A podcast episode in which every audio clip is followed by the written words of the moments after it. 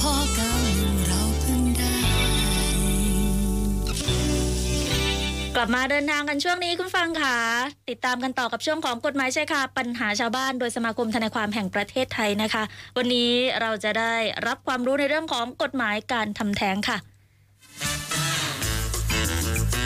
กฎหมายชายคาปัญหาชาวบ้าน โดย สมาคมทนายความแห่งประเทศไทย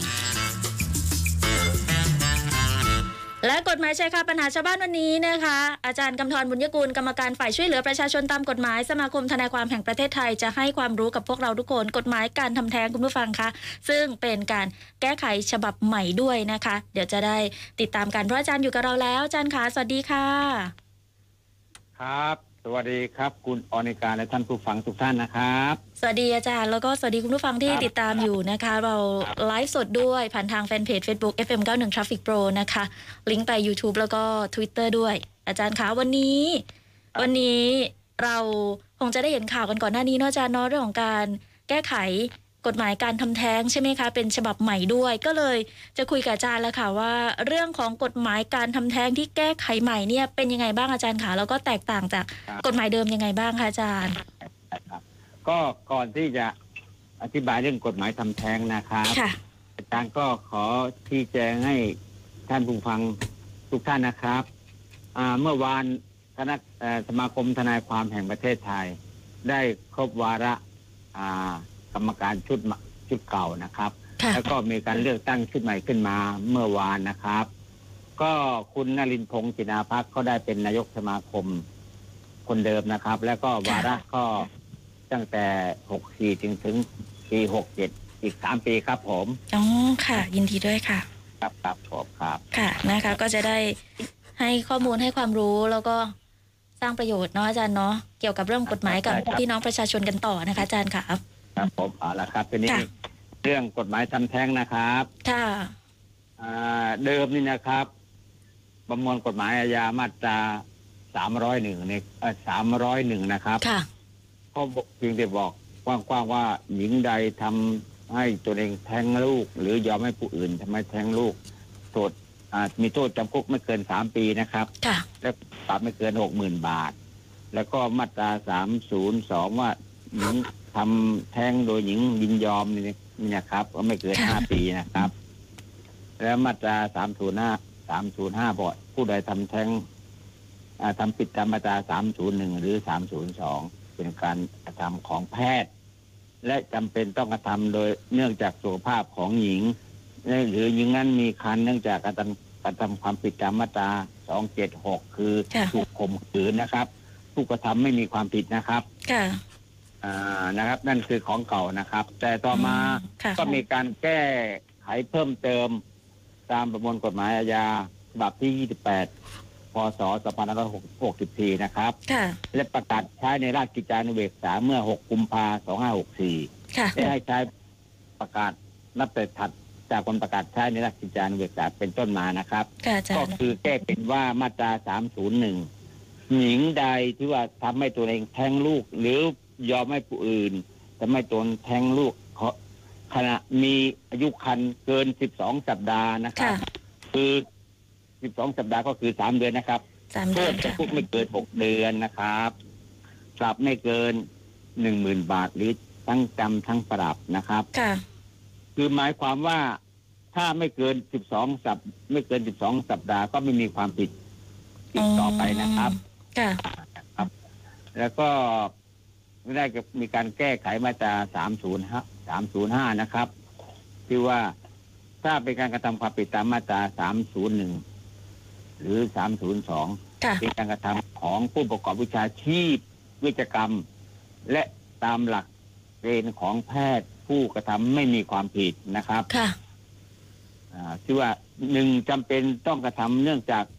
หากหญิงตั้งครรภ์ต่อไปจะเสี่ยงต่อการได้รับอันตรายต่อสุขภาพค่ะ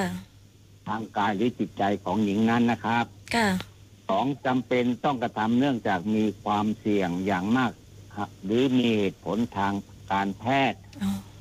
เอ่อควรเชื่อได้ว่าหากทารกคลอดมาจะมีความผิดปกติ ถึงขนาดทุกพลภาพอย่างร้ายแรงนะครับ ค่ะ แล้วก็วงเล็บสามว่าหญิงยืนยันต่อผู้ประกอบวิชาชีพวิจกรรมว่า ตนตั้งครรภ์เนื่องจากมีการกระทำผิดเกี่ยวกับเพศนะครับ ค่ะก็อืมสี่หญิงมีครรภ์ไม่เกินสิบสองสัปดาห์ ค่ะ คือ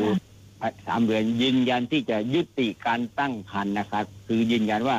พอแล้วไม่อยากตั้งครรภ์อีกต่อไปแล้วนะครับ แล้วห้าหญิงมีครรภ์เกินสิบสองสัปดาห์เนี่ยนะครับค่ะแต่ไม่เกินยี่สิบสัปดาห์ ยืนยันจะยุติการตั้งครรภ์ภายหลัง การตรวจและรับคำปรึกษาทางเลือกจากผู้ประกอบวิชาชีพวิจกรรมประกอบวิชาชีพอื่นตามหลักเกณฑ์และวิธีการที่รัฐมนตรีสาธารณสุขกำหนดไว้นะครับค่ะอ่าเกี่ยวกับการป้องกันการแก้ไขปัญหาวัยรุ่นตั้งครรภ์นะครับ ค่ะ นี่คือกฎหมายล่าสุดนะครับอ่าถามว่าเหตุที่มีการแก้ไขกฎหมายล่าสุดมันเรื่องจากมีค่ะ สาเหตุ มาจากอะไรนะครับ ค่ะ คือเนื่องจากว่าได้มีศาลรัฐธรรมนูญ ได้มีคำวินิจฉัยอ่าครั้งที่สี่ทับสองห้าหกสามนะครับ ลงที่สิบเก้ากุมภาพันธ์สองห้าหกสามค่ะ ว่าความผิดฐานหญิงทำให้ตนเองแท้งลูก หรือยอมให้ผู้อื่นทำให้ตนแท้งลูกนี่นะครับอ่าเป็นความผิดเป็นเนื่องจากขัดหรือแย้งกับมาตรา 28 ของรัฐธรรมนูญแห่งราชอาณาจักรไทยนะครับค่ะมาตราที่28ที่ว่าบุคคลย่อมมีสิทธิและเสรีภาพในชีวิตและร่างกายของตนเองนะครับอืมค่ะอาจารย์คือเขาเรียกว่าการปฏิเสธสิทธิของหญิงโดยปราศจากการกำหนดเงื่อนไขและเงื่อนเวลาที่เหมาะสมตามมาตรา 301 เดิมอืมเป็นการจะเขาเรียกจำกัดสิทธิ และเสรีภาพของหญิงเกินความจำเป็นนะครับค่ะเป็นการกระทบต่อสิทธิและเสรีภาพในชีวิตและร่างกายของหญิงเกินความจำเป็น ไม่เป็นค่ะการตามหลักแห่งการได้สัดส่วนนะครับ นี่คือหลักที่มีการแก้ไขตามมาตรา 301 และ 302 ปัจจุบันนะครับ ค่ะนะคะ ก็มีอ่าแล้วทีนี้อ่าอาจารย์ก็เลยเปรียบเทียบให้ฟังว่าเหมือนค่ะการเหมือนกับการทำร้ายร่างกายตนเองนะครับ กฎหมายบอกเขาไม่ได้มีความผิดนะครับค่ะหรือเราฆ่าตัวเองก็ไม่ได้มีความผิดนะครับ อืมนี่นี่คือถือว่าเป็นเรื่องสิทธิเสรีภาพในการกระทำต่อตนเองนะครับ นี่คือค่ะที่มาที่ไปของการแก้ไขกฎหมายทำแท้งเป็นปัจจุบันครับผม ค่ะนะคะก็ ในเรื่องของการทำแท้งนี่ก็เป็นเรื่องของการทำแท้งปลอดภัยนะอาจารย์ใช่ไหมคะแล้วก็มีใช่เหตุครับใช่ครับเหตุยกเว้นให้ทำแท้งได้ แบบไม่มีความผิดอย่างที่อาจารย์ได้ยกตัวอย่างให้ฟังเมื่อสักครู่นี้ที่นี้ย้ำได้ไหมอาจารย์คะว่า กฎหมายเดิมเนี่ยเรามีความผิดยังไงบ้าง แล้วก็กฎหมายใหม่เนี่ย มีความผิดยังไง เปรียบเทียบให้ฟังสักนิดนึงค่ะอาจารย์ อ่าถ้าเปรียบเทียบใช่ไหมครับใช่ค่ะก็อว่า อืมกฎหมายที่ทำแท้งเดิมเมื่อก่อนเขาไม่ได้ กำหนดเงื่อนเวลาว่าตั้งครรภ์มาแล้วเท่าไหร่อ่าค่ะ เดือนกี่กี่ปีนะครับ กี่เดือนกี่เดือนกี่วันกี่สัปดาห์อะไรอย่างนี้นี้ครับผมค่ะอืมใช่ครับ ไม่ได้กำหนดระยะเวลาเลย แต่กฎหมายใหม่ก็มีการกำหนดว่า ถ้าทำถ้าหญิงมีคันแล้วไม่เกินสิบสองสัปดาห์นะครับถือว่าไม่มีความผิดนะครับค่ะนี่คือคือ หลักใหม่ล่าสุดนะครับผมใช่แล้วก็อัตราโทษ อัตราโทษสำหรับการทำแท้ง โดยไม่มีเหตุยกเว้นด้วยใช่ไหมคะอาจารย์ใช่ครับใช่ครับค่ะก็ว่าเป็นสิทธิเสรีภาพของหญิงนะครับ ที่จะค่ะกระทำต่อตนเองครับผมค่ะ เพราะฉะนั้นถ้าเราพูดกันง่ายๆ อาจารย์ค่ะเรื่องของเหตุยกเว้นให้ทำแท้งได้แบบไม่มีความผิดก็จะเกี่ยวเนื่องกับเรื่องของปัญหาสุขภาพด้วย แล้วก็ใช่เมื่อสักครู่อาจารย์พูดถึงเรื่องของกรณี ความผิดอาญาเกี่ยวกับเพศเรื่องของการข่มขืนอย่างนี้ใช่ไหมคะอาจารย์อืมใช่ครับใช่ครับ คือถ้ามีการข่มขืนหรือเกี่ยวกับการถูกทำอนาจารค่ะแล้วหญิงมีคันนะครับ ก็มีสิทธิ์ที่จะตนเองขอให้ยุติ คืออันตั้งคันได้ครับผมค่ะ อันนี้คือเหตุยกเว้นให้ทำแท้งได้นะคุณผู้ฟังนะปัญหาสุขภาพ เรื่องของอาจจะถูกข่มขืนแบบนี้นะอาจารย์นะแล้วก็เรื่องของ เขาบอกว่ามีความเสี่ยงถ้าคลอดออกมาแล้วอาจจะเอ่อทุพพลภาพหรือว่ามีผลร้ายแรงต่อเด็กที่คลอดออกมาอย่างนี้ใช่ไหมคะอาจารย์ใช่ครับใช่ครับค่ะอถ้าตรวจสุขภาพแล้วถือว่าเด็กอาจมาจะเป็นพิกงพิการอย่างนี้นะครับอ่าเดี๋ยวนี้ก็ในสังคมปัจจุบันก็มีเยอะนะครับ เกี่ยวกับค่ะเด็กสุขภาพไม่สมบูรณ์แล้วก็ผลักภาระให้กับ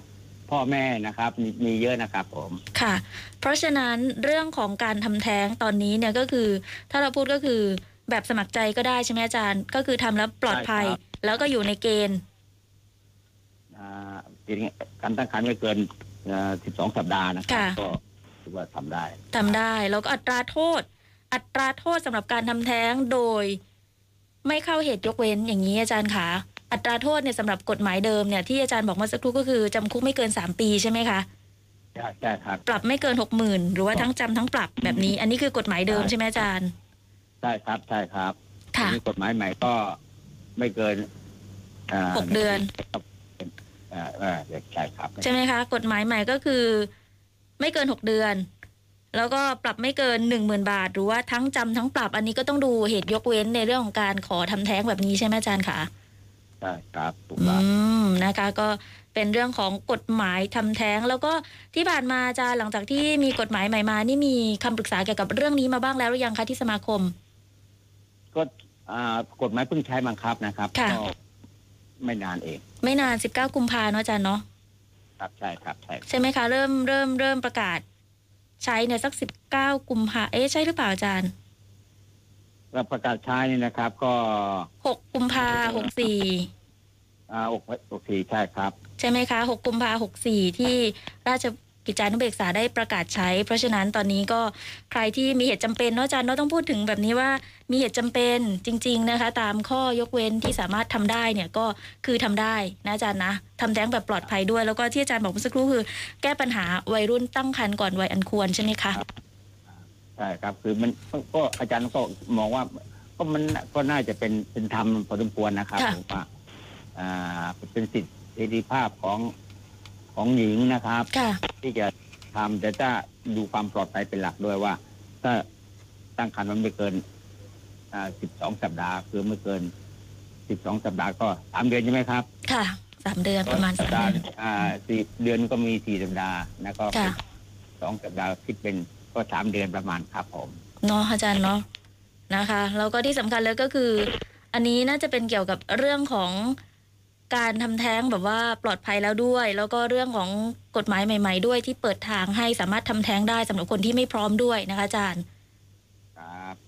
นะคะ เอาละค่ะ เรามีเวลาช่วงท้ายชั่วโมงนี้ด้วยอาจารย์คะมีอะไรจะฝากไหมคะ เกี่ยวกับเรื่องของกฎหมายการทำแท้งแบบฉบับใหม่ล่าสุดที่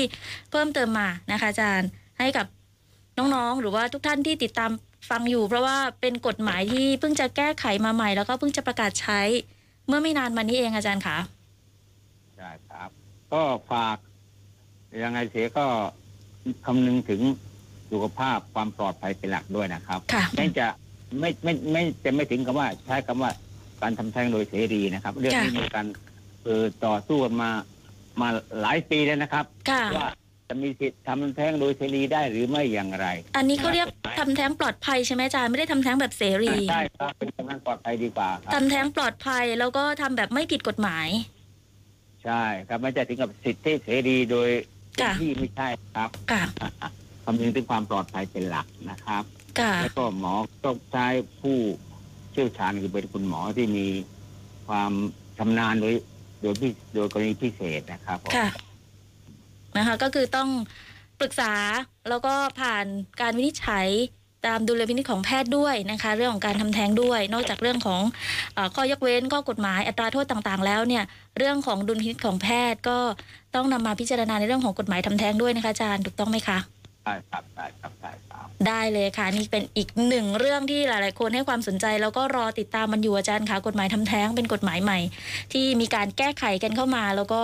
เรื่องของอัตราโทษต่างๆ ด้วย แล้วก็ต้องติดตามนะคะ กันต่อด้วยอาจารย์ค่ะสำหรับเรื่องของกฎหมายนี้เนาะอาจารย์เนาะผมใช่ครับใช่รับนะคะผมอยากให้ทุกคนได้ได้รับทราบได้ได้เรียนรู้ไว้ไว้ด้วยนะครับผมเป็นค่ะ แล้วก็เป็นเรื่องใกล้ตัวด้วยนะคะอาจารย์ ใช่ครับ สังคมเยอะนะครับ วัยรุ่นเดี๋ยวนี้เยอะแยะนะครับค่ะ อ่า เรียกทำแท้งบางครั้งความไม่พร้อมก็มีครับ ผมค่ะ กันบังเอิญก็มีครับ ผมก็อย่างนี้แหละครับก็เนาะ ช่วยกันนะครับ ค่ะนะเพราะฉะนั้นมีกฎหมายมารองรับแล้วก็ไม่ใช่ว่าจะทำแท้งกันได้แบบเสรี อันนี้ก็คือเป็นกฎหมายใหม่ที่เปิดทางให้สำหรับคนที่อาจจะไม่พร้อม หรือว่ามีปัญหาสุขภาพต่างๆนะคะแต่ว่าต้องอยู่ในดุลพินิจของแพทย์ด้วย เรื่องของกฎหมายทำแท้งฉบับใหม่นี้นะอาจารย์นะ ขอบคุณมากๆเลยค่ะอาจารย์ ครับครับผมครับ สวัสดีค่ะ อาจารย์กำธรบุญยกุลนะคะกรรมการฝ่ายช่วยเหลือประชาชนตามกฎหมายสมาคมทนายความแห่งประเทศไทยวันนี้ให้เรื่อง ให้ความรู้เรื่องของกฎหมายการทำแท้งคุณผู้ฟังติดตาม ย้อนหลังกันได้นะคะ ดูได้ทางแฟนเพจ Facebook FM91 Traffic Pro Twitter at FM91 Traffic Pro ด้วยสำหรับช่วงของกฎหมายชร์คาปัญหาชาวบ้านอย่างที่อาจารย์บอกว่ากฎหมายใหม่ ๆออกมา แล้วก็เป็นเรื่องใกล้ตัว เราควรที่จะเรียนรู้แล้วก็มีความรู้เรื่องนี้กันด้วยเช่นเดียวกันค่ะ ก็เลยนำมาฝากกันในช่วงของกฎหมายชร์คาปัญหาชาวบ้านนะคะ